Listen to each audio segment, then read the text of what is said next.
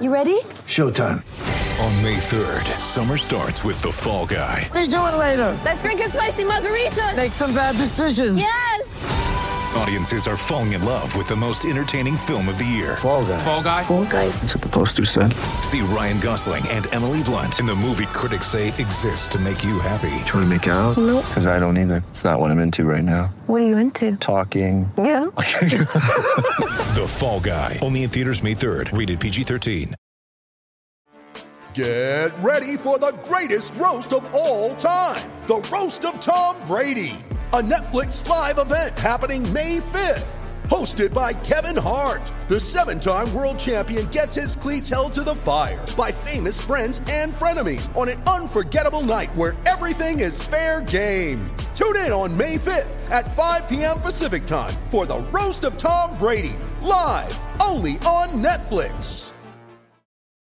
When you need mealtime inspiration, it's worth shopping Kroger, where you'll find over 30,000 mouth-watering choices that excite your inner foodie. And no matter what tasty choice you make, you'll enjoy our everyday low prices, plus extra ways to save, like digital coupons worth over $600 each week. You can also save up to $1 off per gallon at the pump with fuel points. More savings and more inspiring flavors make shopping Kroger worth it every time. Kroger, fresh for everyone. Fuel restrictions apply.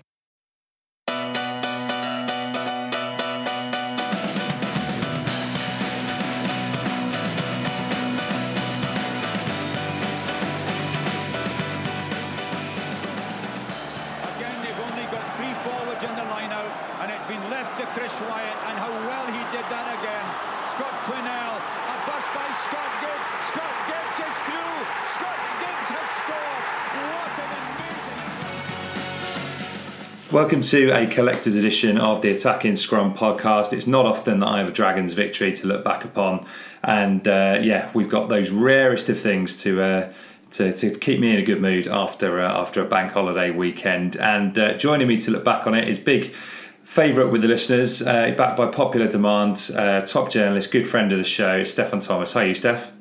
Yeah, very well, thank you, and um, thanks for the invite to come back on the show. Always, always enjoy being invited on, and looking forward to uh, to answering some of those tough questions your listeners have been kind enough to throw my way. This is it. They come out in force when they know when you are on, Steph, because they know you're the man to, to tackle the big issues. And we've got a brilliant uh, mixture of on on the field and off the field stuff to get stuck into. Where do you where do you want to start? Do you want to start with um, some of the on the field stuff? May as well.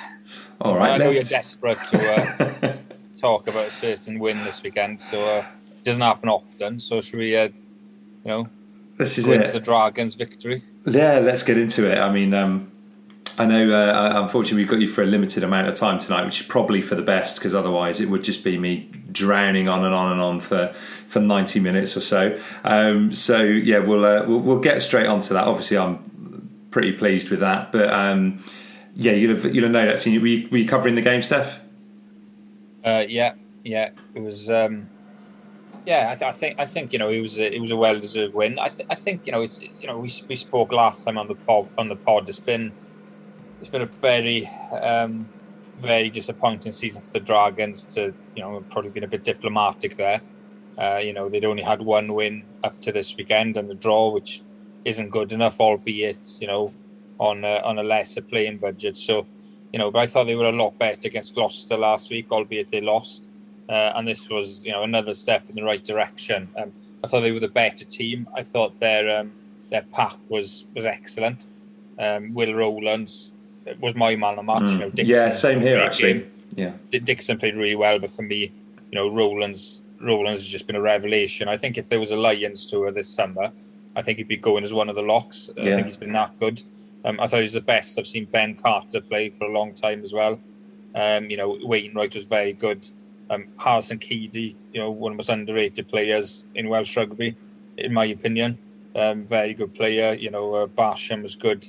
So it was it was up front they won it. It was just a, an excellent excellent pack performance, and um, you know the Scarlets got themselves into a position to win, um, and and you know they, they didn't take it really, and um, there were a couple of um, questionable refereeing decisions, which I'm sure we'll get on to. But I think uh, I think the better side won, and um, I think it was mainly down to the Dragons pack. You know, the Scarlets lost Sam Lousi, um, in the warm up, who's, in my opinion, um, the best lock in Welsh rugby. I'm just going to put that out there.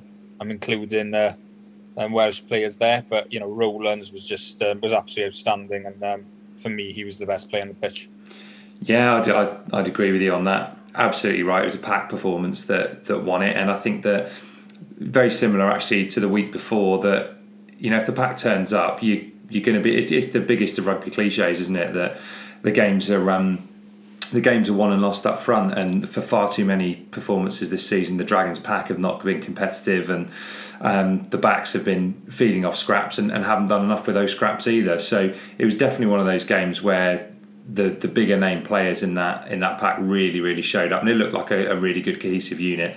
Um, I gave away a couple of penalties, but I thought Aki Seiuli did a uh, did a really good job, and um, you know again regardless of how it was refereed, he slowed down a lot of those driving mauls by by getting in some uh, some very annoying uh, annoying positions for the, for the Scarlets. So um, it's a it's a good win for the Dragons. Like we said, you know they've you've got to kind of turn on this and, and build it in, into something now. And you know I'm not saying they're necessarily going to back it up with another win next week, but you just want to see that same level of intensity and that same level of performance because that then just gives um, it gives a reason for the supporters to get a bit more excited about uh, about next season. And you know, as we as we said a, a, fortnight ago, some some new players coming in as well. But yeah, let's get on to some of those some of those refereeing decisions because you know I think regardless of which side of the fence you sit on, there were some some really odd decisions uh, kind of throughout that game. Which ones caught the eye most for you?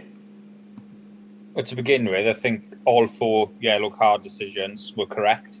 I thought White just got those right. I know a lot of Scarlet fans aren't happy, especially with the Steff Evans one, but I personally thought that was pretty yeah. cynical from Evans. Um, he made a really good cover tackle. You know, the the, the Scarlet's defence, you know, he was scrambling back. There was numbers outside, and he obviously I don't blame him, and he, he killed the ball illegally. You know, in the red zone. Only one only one result there, and it's a yellow card. So I agree with Ben White. Just thought he got that one right. Um, you know, there's a bit of a split opinion over the Jonathan Davies yellow card. Some Scarlet fans thought it wasn't even a penalty. Um, you know, others thought it should have been a red. I, I personally think letter the law was correct call. Um, you know, the initial contact was with the shoulder, um, and then it drove her. Um, obviously, the ref under the framework, referee start up red card, then mitigation, you bring it down. So I think the mitigation was the initial contact was below the head, but it was you know with intent and he was driving forward. So I think it was closer to a red card than than uh, just a penalty or, or, nothing. But I think probably got got that one right on on the whole. And the, you know the Corey Baldwin one again could, couldn't argue with that. Yeah. But in terms of the decisions, I thought he got wrong. I thought, I thought he got a couple of shockers. Um, I mean, the, the the worst one I thought was the second half try, Jared Rosser. That's a good tackle by Costelow. Um, a very good tackle on a guy. I wouldn't say it was a good tackle. It was a, it was just about effective, but it was a tackle, yeah, and therefore well, it was complete. Brought, yeah. brought down a guy yeah. significantly bigger than him down, um, and as far as I'm concerned, he's you know it's a completed tackle. And Dixon hasn't released the ball, um, and also I watched the game back on S4C, and Gwyn Jones made a good point that the, the, the directives say that the players need to roll away straight away, which is what Costelow did mm. um, by the law, letter of the law, and I don't understand how the TMO can look at that and and and advise Whitehouse to give a try. It, it, wasn't a try. It should have been a well, it was a try, but it should have been a penalty to the Scarlets. And I think that the first Dixon try, um, I think the question was key. Any reason I can't award the try? Personally, I thought it was a knock on, mm. but you know, I think that's probably a, a dod, more of a dodgy one. You know, 50-50 could have gone either way. I thought it wasn't a try, but I think the Rosser one I, I think that was a pretty shocking decision. But um, you know, you, you look at it, and you know the, the Scarlets didn't help themselves. Um, for the first Dixon try, Tomas Lezana missed a, a pretty you know back rower, pretty poor tackle on Dixon. Yeah. Shouldn't have got that far really. Um, and um, you know where was the Scarlets defence? Um, you know after Costelow had sort of made the tackle, so you know, I think if you're the Scarlets coaches, you know, the the ref performance of the referee sort of out of your hands. You got to look at yourselves, and um, they could have done things a lot better. And you know, they looked like they were gonna gonna win the game. Um, you know, they came back, they had momentum. Maybe got a bit overconfident, turned down a few shots at goal they should have taken. Obviously, injuries didn't help them as well, but you know, yes, I, I thought Whitehouse was poor, but on the whole, um, I think that the better team won, and you know, I think uh, the Dragons pack, um, you know, was was the difference, and yeah, uh, you know, well done to the Dragons. Yeah, I'd, I'd, agree with you on, on most of those points. The the one I want to drill down, and, and most of the decisions, the the John Fox tackle one is the one that I think I completely get what you're saying. That the kind of it, it, in recent weeks or recent months, that mitigation um, I think has become a lot less stringent than it was perhaps 12 months ago, where mitigation was, you know, a player had slipped and, and, gone down very, very low. And I think you're seeing a lot more of those where the, where the initial point of contact is.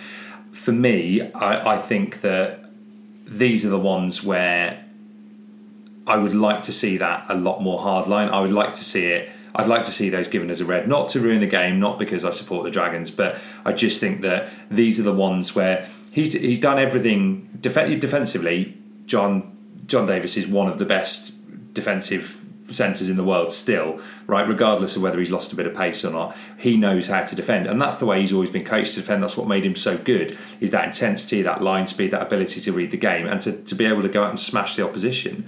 Um, but the problem is now is that we we're trying to get to a position whereby defensive habits are changing and i feel like now it's just got to a position where it's almost it's worth taking the gamble as a defensive player to go up and try and make that hit, uh, knowing that it might end in a in a yellow card. Whereas if more of those were, were given as a red, coaching habits and uh, and playing habits have to change. So that's the one where, regardless of you know, I, I completely get what you're saying, and I think it. You're right. To the letter of the law, it probably was just about a yellow with it with a bit of mitigation. But I just think that's where I'd like to see that that line kind of um, redrawn a bit. Yeah, I, I, totally agree with you. I mean, the reason I said yellow is because, again, as I said, by the letter of the law, mm. I was correct. Um, however, I agree. Um, you know, I, I, th- I think it, you know, rugby itself is just stuck in, um, you know, in in in this sort of, and, and I, to be honest, like one I think it was progressive rugby have asked the question. I, was going to come on to that. Yeah, absolutely. Well yeah. answer this now. Um, can't remember what the exact question was. I'll, I'll just read out just for yeah, just for the benefit of, uh, yeah. of the listeners. Are you sensing a shift in the attitude of fans around unlawful tackles by their own players? Purely anecdotally, it appears what started as an irritation um, appears to be manifesting itself as a frustration of their own players for getting cards, which is really interesting, an interesting way of putting it. And love to get your thoughts, Steph. Yeah, I mean, obviously, I, I haven't done a survey and I can't get everyone's thoughts, but um, it, from what I see on my social media account, um, and you know, obviously as a rugby journalist, a lot of people obviously tweet me. Um, I still think there's a lot of work to be done, a lot of educating to be done over um, over just why they're bringing in um, in this law. Um, I remember um, last summer I did an interview with Tristan Bevan, the um, Cardiff Rugby uh, strength and conditioning coach, very um, highly rated by players and, and, and, and, people within the game. And I, I did a piece, and you know, we spoke a bit about concussion and how, you know, the, you know, it, it's just a car crash. How big the players are in terms of their conditioning and whatnot. And obviously, I posted my my piece on various like Facebook um, forums and Twitter, etc. And some of the obviously you get a lot of sensible people who understand why they've got these laws and why it needs to be read and whatnot but the amount of there were far more people who were saying, "Ah, oh, you know, he's trying to change the game. What does he know? You know, the game's gone soft," and that dinosaur, that sort of dinosaur attitude is too prevalent in the game. Um, and, and, and I think a lot of um, ex-players, a lot of pundits, have got to take responsibility for that as mm. well. You know, it does annoy me when I, I, I watch games on TV and it's almost as if the, the pundits don't even understand the laws of the game fully um, when it comes to the tackle area, when it comes to high tackles and, and that sort of thing. Um, the reason we've got it is to not just safeguard the health and safety of players, which should be the number one priority for anything, but to safeguard the future of rugby union because you know you, you there's going to be a you know it, it, rugby is going down a very slippery slope. I mean, there's there's evidently a case being built against against the sport, you know, similar to American football with um, you know, you know, with the head injuries and whatnot. No, I'm not a lawyer, but I would imagine that's going to cost them a lot of money, um, to, to some extent at least. Um, and you know, you've got the whole thing where more and more people come forward with concussions. You know, you've got likes of Alix Popham, who's suffered terribly. Steve Thompson can't even remember, you know, winning the World Cup, which I imagine would be on a par with, you know, top five moments in his life. I imagine, if not higher. You know, remember reading about Shontayne Hape, the former England um, centre, ex New Zealand Rugby League. You know how he was like going to um, uh, cash point and just sw- was swallowing his card because he was just forgetting the pin uh, because of concussions. And I remember Rob Evans, the Scarlets prop, saying years ago when he had it that he was spewing blood, and then his dad was just doing the um, uh, the lawnmower outside, and then he, he was just violently ill because of that noise. And that's how serious this is. It's not like breaking a bone or anything. This No. this can change your life. It can even kill you. Um, so that's the number one thing. Um, and it, that's why it really annoys me when people say the game's gone soft or, oh, you know, just because this player got uh, sent off early in the game has ruined my afternoon, this and that. Well, we're trying to save lives here. Uh, and we're also trying to save the integrity of the game because, as I said, you know, if, if um, you know, the, the game is saved, you know, it, it would be a real, uh, real blow to the game. And then the biggest threat to the game as well is parents saying, I don't want my child playing rugby because more and more people have come forward with brain issues and whatnot. And at the, at the lower level, obviously, it's not going to be as thorough in terms of the medicine and uh, the, sorry, the medical help as, as the pro level. So, you know, it, it's 100% right that, you know, they should be doing absolutely, they should be as strict as possible in sending people off when they make head contact with other players. Um, you know, but rugby union is stuck, in my opinion, between trying to do the right thing and trying to appease people who think the game's gone soft and, and, and, and to keep the game entertaining. This orange card thing is bullshit. Yeah, with my French. Um, absolute rubbish. Um, it really, really angers me when I see people, um, especially in the southern hemisphere, a lot of ex-Kiwis. Mm. John Kirwan is one that's always going on about it. It really angers me. I think I think people are gonna have a duty of care to people that they shouldn't be.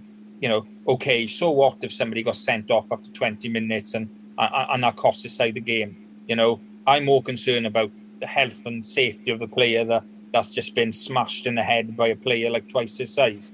You know, and and people don't. People are still struggling to grasp how serious this issue is, and the fact that you've got a lot of pundits saying that, um, you know, supporting the sort of dinosaur argument, is just really damaging. Um, I realise this is a bit of a rant, but I feel strongly about it. And I, to answer that question, I think there's a lot of educating still to do, and uh, I agree with you. You know, as I said, left of the law, correct decision for a yellow card, but uh, I think it, it, you know, rightly probably should be a red card, and they should get stricter on it. Myself. Yeah, I think you're spot on. And, and I, like I say, I feel like 12, 18 months ago, that would have been a red card. But it, it's just, you know, the, you're right, caught between caught between two positions of, uh, of protecting the players and, and trying to appease various various different parties. Because again, I think there's probably been pressure pressure from whether it's coaches or CEOs, but there'll be pressure coming from clubs um, and and governing bodies because of because of this. But this is definitely the one area that I think the the sport has to really um, stay completely hard line on for all those reasons that uh, that you've uh, that you've just mentioned. And just very quickly to finish on the um, on the role of, of pundits, I found it a bit strange. Um, I, again, it, yeah, it's, it's difficult when it's it's kind of during commentary, but um, I, I think I can't remember who's doing it. It was maybe Reece William doing the, the commentary on on Premier Sports on on Saturday, and kind of kept saying things like you know the big hits we love to see and stuff like that. And of course, big hits are a part of rugby, but when you're looking at something like that, that's um, you know, there's, there's clearly a dangerous tackle and has been given that, whether it's red or yellow. Again, I just think sometimes that rhetoric, and again, it's difficult in that you know, you as a comment, I, I couldn't be a commentator, but and, but doing it in the, the heat of the moment. But again, I just think sometimes lines like that just um, just help to kind of normalise the the difference between a big hit and and a you know what could be a what could be a brain trauma. So yeah, I, I do think it's an important point. So one point I'd like to make. Do you, do you remember going back to the 2011 World Cup? Of course, you remember. You're Welsh, you know, the Sam Warburton red card, and I remember watching it. A- a pretty- You know, I was. You know, I've always been. I like to think I've been well informed on the game and have a good understanding of it. But looking back, I was really ill informed. I remember tweeting. I don't, actually, I don't think I had Twitter. then. I remember putting on Facebook that, um, oh, you know, it's a disgraceful decision, this and that. No, I'll admit Alain Rolland got that decision absolutely spot on. Uh, and do you see Tarkas I got anymore? Really? Because No, they just zero gone, tolerance, zero tolerance policy. It's gone. Um, they started doing it with a high tackle.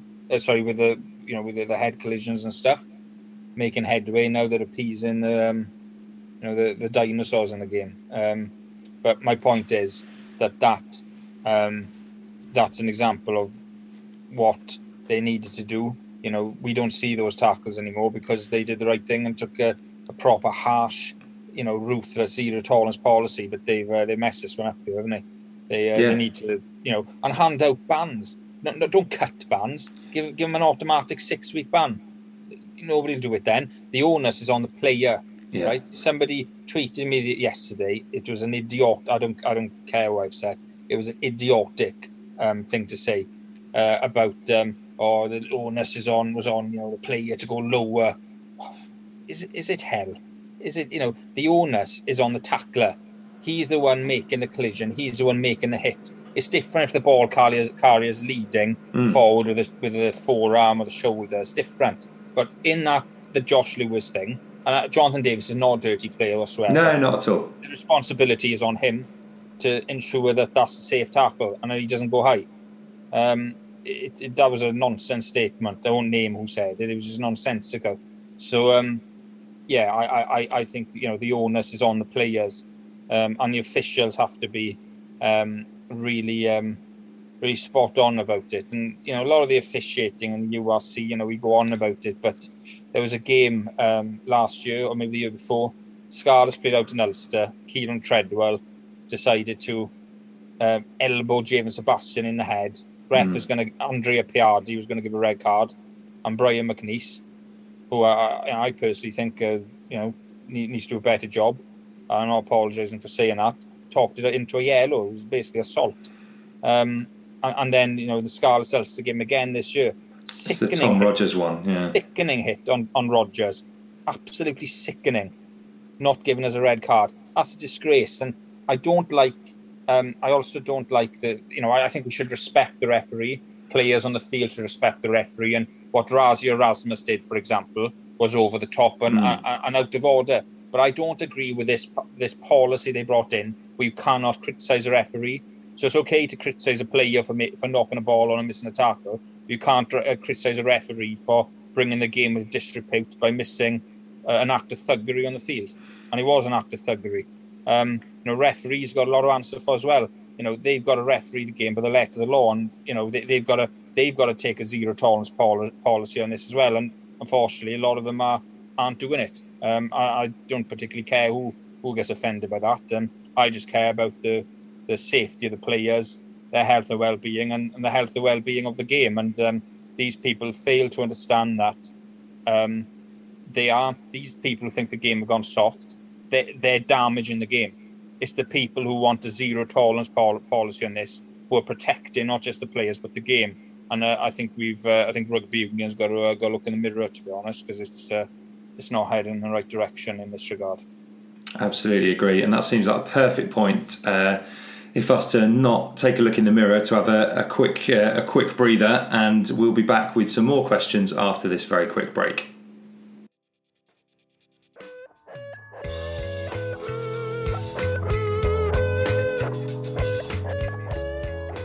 Real fast-paced first half there, Steph. Really enjoyed getting your thoughts on um, on a number of those issues, and we're going to head on there to a to a couple more things. I wanted before we get on to kind of some of the uh, some of the governance things and also the um, the Wales tour to, to South Africa, which we're we're going to touch upon um, at the end of the show.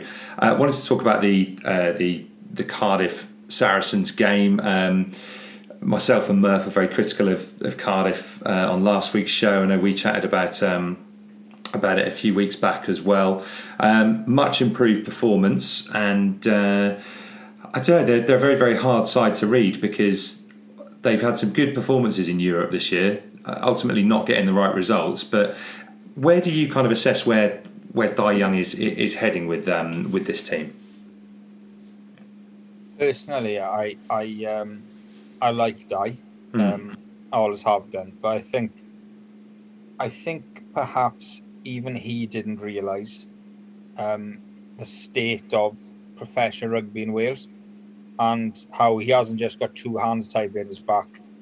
You know, he's, he's got his legs tied as well. It, it's it's really like it's a really tough job, um, almost an impossible job for a for a coach of a Welsh region. I think I covered uh, both um, Scarlets games, um, and Scarlets is another team. You know, they you're thinking they turn the corner and mm. they lose the Dragons, but you know after the defeat in Llanelli, um, and Scarlets played well, so let's give them credit. But they Cardiff were really poor.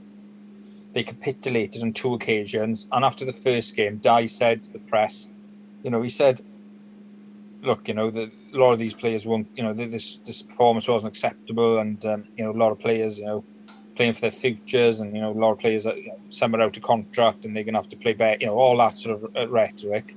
Um, but he could only play that trick once. He had a reaction in the first 20 minutes against Scarlets, and again, totally, you know, disintegrated, really, didn't he? And he just couldn't play that again. And you get the sense that he's a very frustrated man.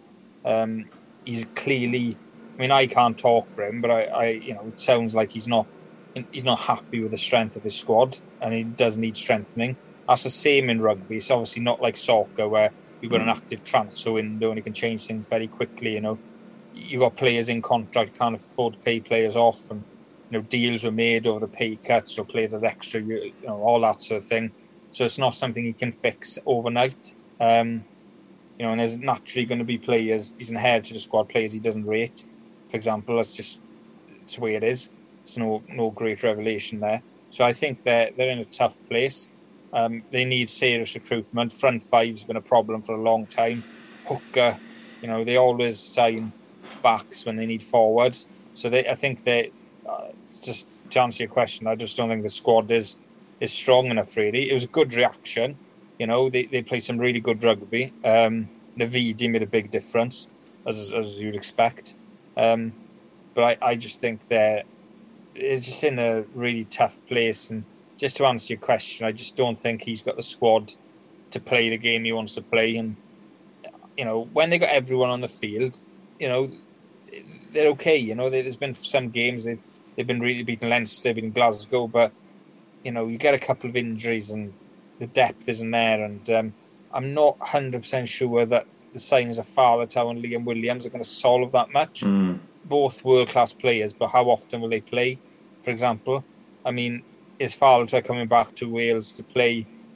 Well, he is coming back to play for Cardiff, but is his priority to win silver with Cardiff or you know, to make sure he's looked after to make the World Cup. But I'm not having a go at Farley for that. But you know, I think you know what they need is good non-Welsh qualified players as well, uh, like they had with Tito, Blair, Rush, Laulala, Molitika. You know, obviously back then they had Peter Thomas bankrolling them, but you know, easier said than done. But I don't think the strength is there, and I think it's going to take. I'd stick with Dai. I think it's going to take a few years to get anywhere, and even then, you know, they're sort of beholden to the goodwill of the WRU and you know everything that's happening in Welsh rugby because at the moment being successful with the Welsh region is uh, close to impossible to be honest. Yeah, that's uh, sadly the uh, the kind of depressing state that, that we're at at the moment. I did have this question in simply uh, simply from someone called Giving Up the Gun uh, on Twitter. Just to build on that, what do we think of the uh, Shane Lewis Hughes, Jim Botham, and Josh Navidi back row? Um, they were excellent at the weekend. Could this be the starting back row for Wales during the summer? Um, firstly, on the how they how they performed, you mentioned Navidi there, um, and then secondly on whether you think they've got a chance of uh, of starting in the in the back row against South Africa. I like all three players. I thought, you know, as I said, you know, Navidi made a big difference against, um, excuse me, against Saracens. Um, Shane Lewis has been unlucky with injuries.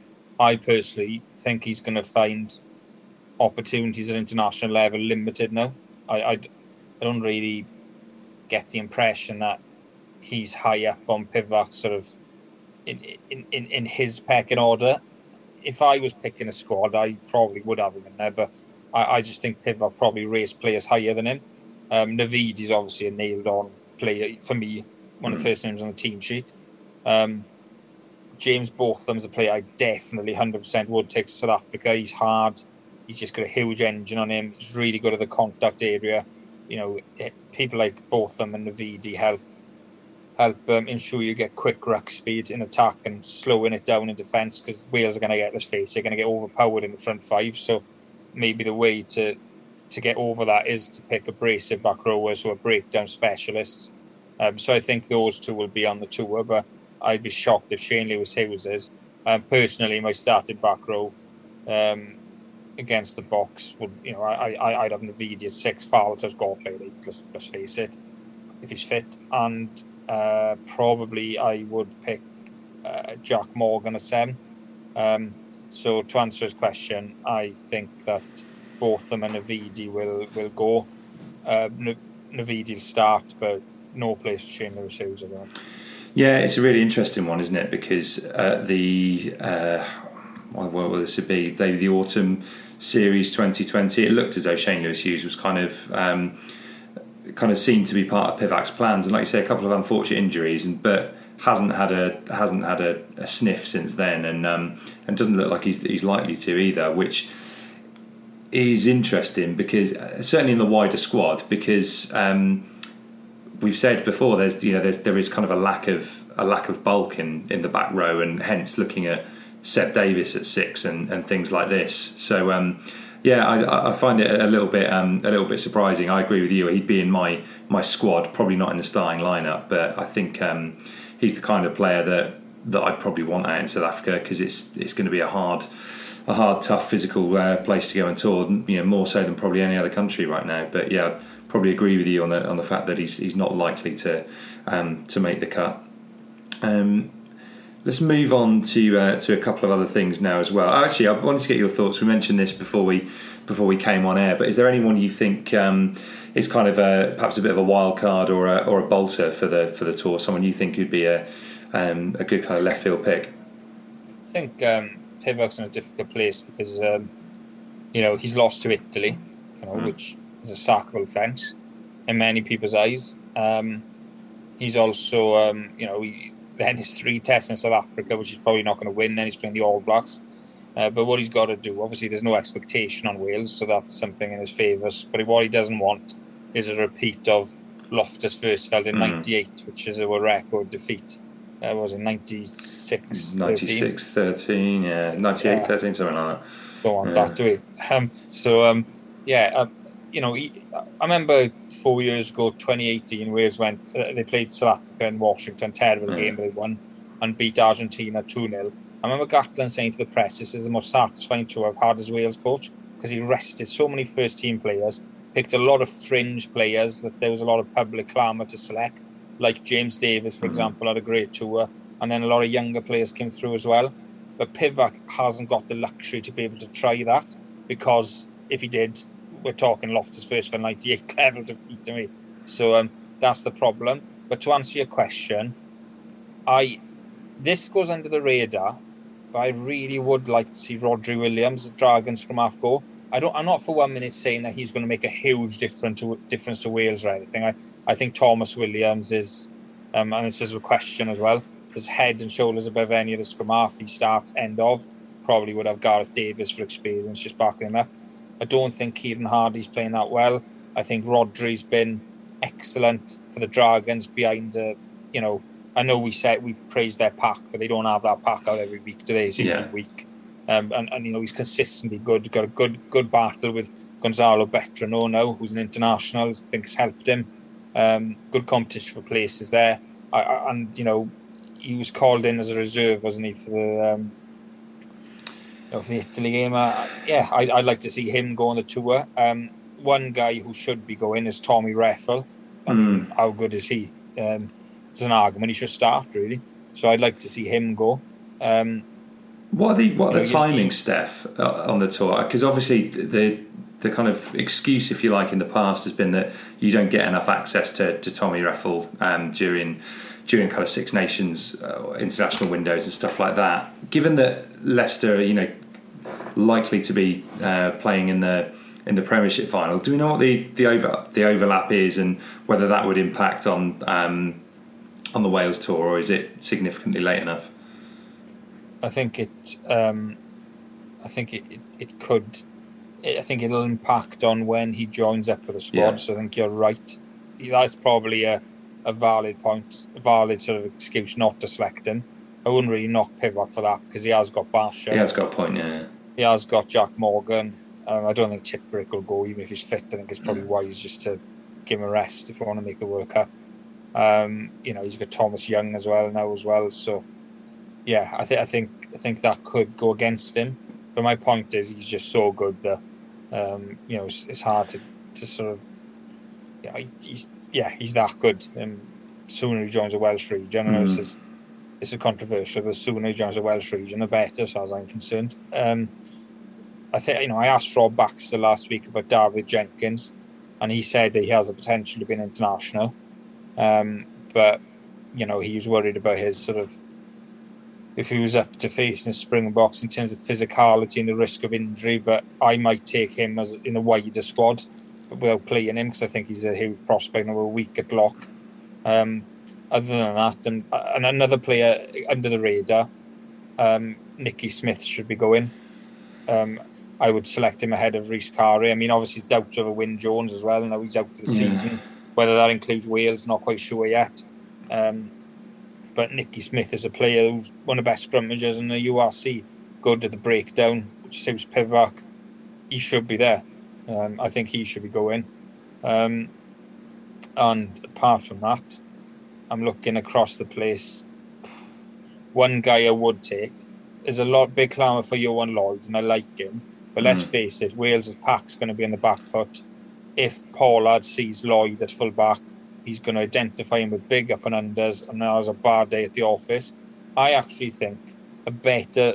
I, I think Liam Williams' long term successor is Tom Rogers, the Scarlets fullback.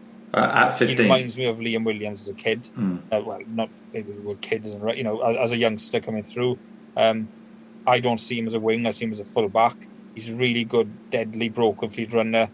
He just got that, that edge about him. Does something out of nothing. You know, he's really hard as well. Apparently, really tough bloke, good in the high ball. Um, yeah, I, I, I would take him uh, personally. You know, maybe you take Lloyd and utility back, but I wouldn't pick him against the Boks. Um, I have a hunch that Rogers would go well, but um, so I would definitely take him. Um, and the other one is it's interesting because if you look at outside half, right, Gareth Anscombe, understandably, it's a phenomenal achievement to play again. He he's not what he was. If we're being honest, is he going to get there again? You could take Priestland, but you know, is he going to make the World Cup? Not sure. Do you take Costelow as a third choice, or is it too early? Um, might be too early, but that's something worth considering. But the the main guys I'd like to see, I'd like to see Rogers there. I'd like to see Roger Williams there. Um, I'd like to see Reffell availability permitting. I'd like to see Nicky Smith. But on the whole, I mean, it's not enough to to change the inevitable result. And Mm. unfortunately, I feel it's damage limitation time. Yeah, I'd agree with you on all those things. But yeah, with um, with player development, you know, uh, the the scrum half thing, I, uh, sorry, the outside half thing, I found bizarre. This you know this whole time that Pivac's been selecting outside halves, none more so than during the Six Nations where he picked four outside halves when one of whom is your captain, so he's going to play regardless. Um, and the other one who was a 34, 35 year old Rhys Priestland who, you know, like you know, like I said, fine, brilliant player that he is, is unlikely to to feature during the World Cup. You know what you're taking him there as as fourth choice fly half for is is very very strange. So yeah, I would I would be much more interested in um, in even if it's just for the for the touring experience um, to take someone like Sam Costelow and seeing um, you know and getting that that good look of him and getting him in and amongst the training amongst um, uh, those kind of more established players. So yeah, that one that one I'd, um, I'd certainly be with you with you on as well. Um, and yeah, just a, a, you, you did answer that question uh, that was in from uh, from Leon Reese as well. So uh, thanks for uh, uh, thanks for that one. Just thought I'd give him the uh, the quick uh, the quick shout out. We're uh, quickly running out of time, um, uh, Steph. So I'm just going to pick a couple more uh, to get through. Uh, this one was from uh, was from Jamie Phillips. Um, the WRU have recently denied that a rot has set into Welsh rugby. Are they right, or are they simply burying their head in the sand? There's a nice easy one for you to uh, for you to uh, get your, your teeth stuck into. Well, he's asking the right person because I'm the one that, that suggested that to Nigel Walker in um, in the recent press conference. Um, he denied that was the case. I I disagree with him. Um, you know, I, I think that the writing has been on the wall for a very long time. Um, you know, I've said in this podcast uh, a num- on a number of occasions, on a, you know, for a number of years.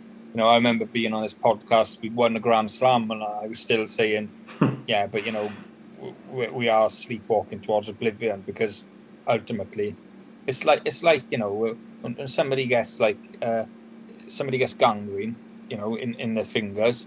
you cut off a finger to stop it going into hand and into the arm.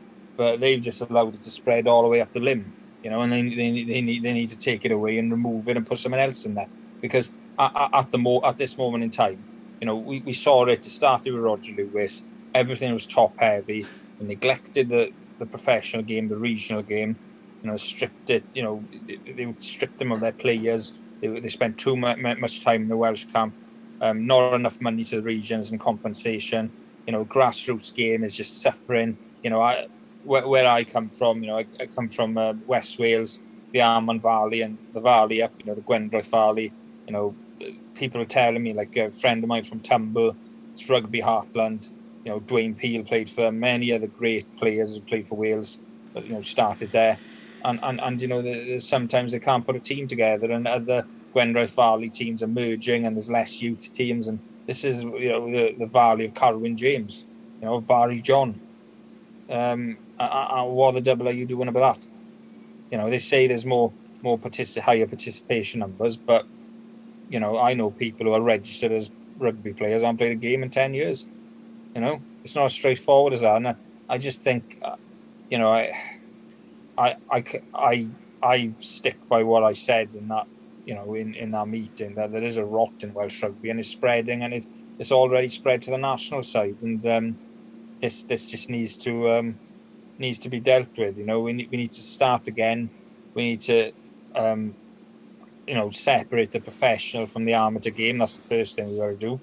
Um, there's too much self interest in, in, in rugby in Wales. Allow the professionals to run the professional game and uh, the committee men to run the grassroots game and you know, if they get the professional game right, and I'm going to swear, sorry, it'll shit cash back down on the onto the onto the grassroots game, but they, they don't understand that. Um, so um, you know, that's the first thing we need to do, and um, you know, they, they, need to look at the development pathways. Um, there's a lot that there's, there's a lot that needs to be that needs to be dealt with. So um, my my yeah, to answer his question, this there is a rot in Welsh rugby, but you know, nobody seems prepared to um, to cut it out really, and that's it's not going to get any better. It's going to get worse, unfortunately. It certainly feels that way. Let's finish on um, on this one uh, question in from Iestyn Rhys Thomas. Uh, predictions for the uh, for the next two weeks of, of Welsh derbies. Like you were saying earlier on, Steve, it's, it's hard to know which um, which sides are, are going to turn up. You know, we've seen mixed fortunes for, for Cardiff and, and Scarlets uh, in, in recent weeks as well. What are your thoughts on um, on the on the next couple of weeks?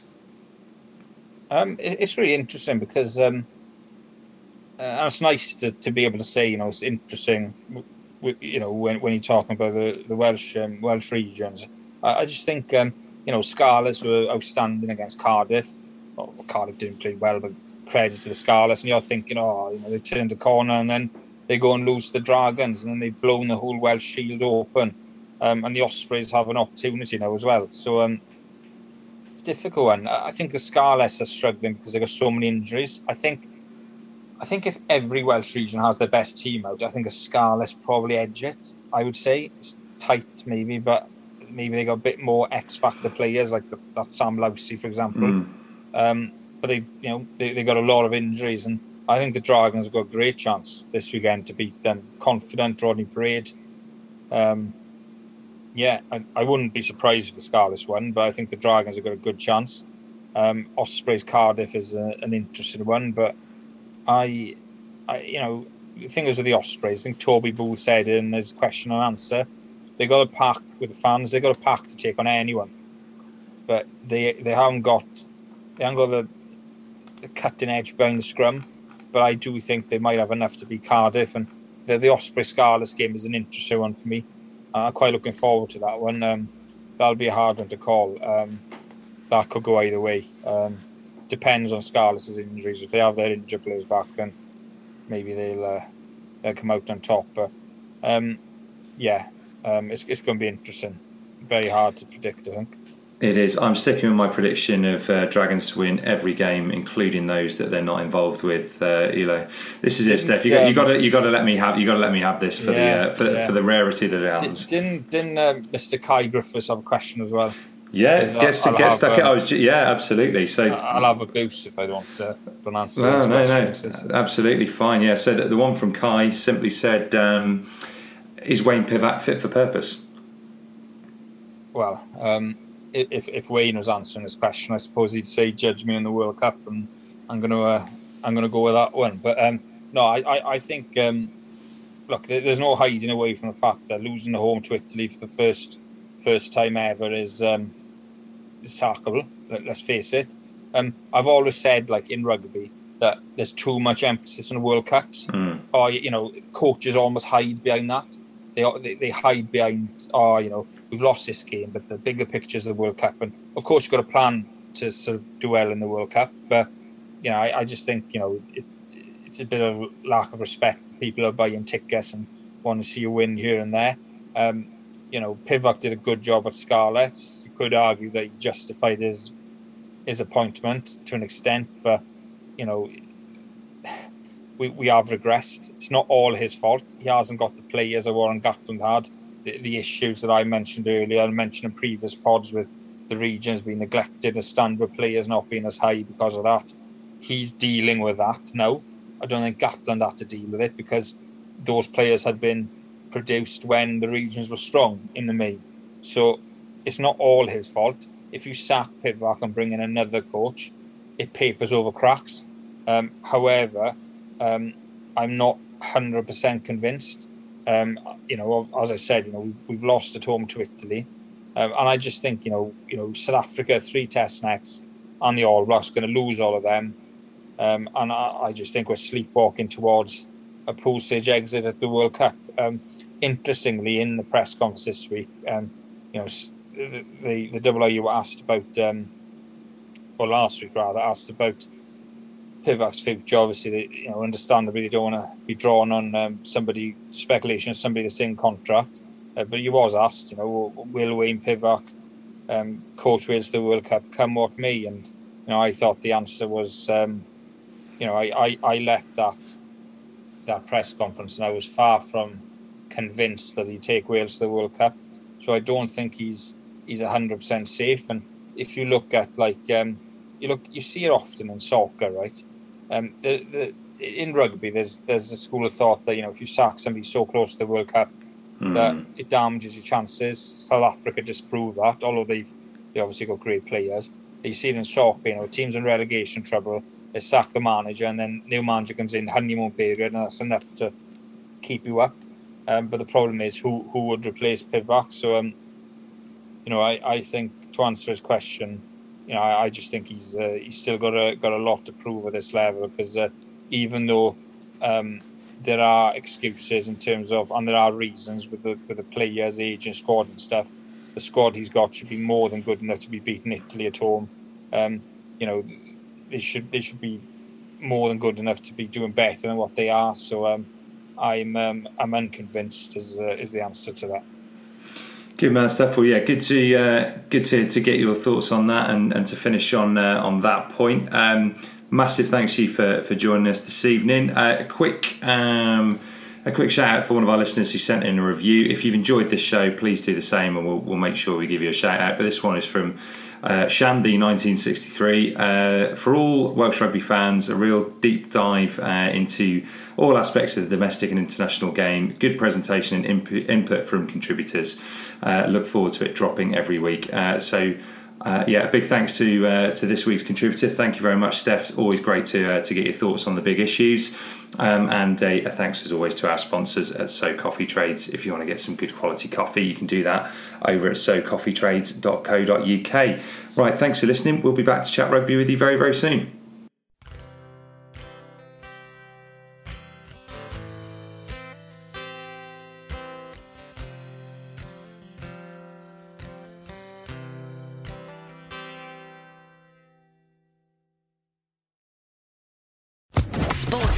Podcast Network.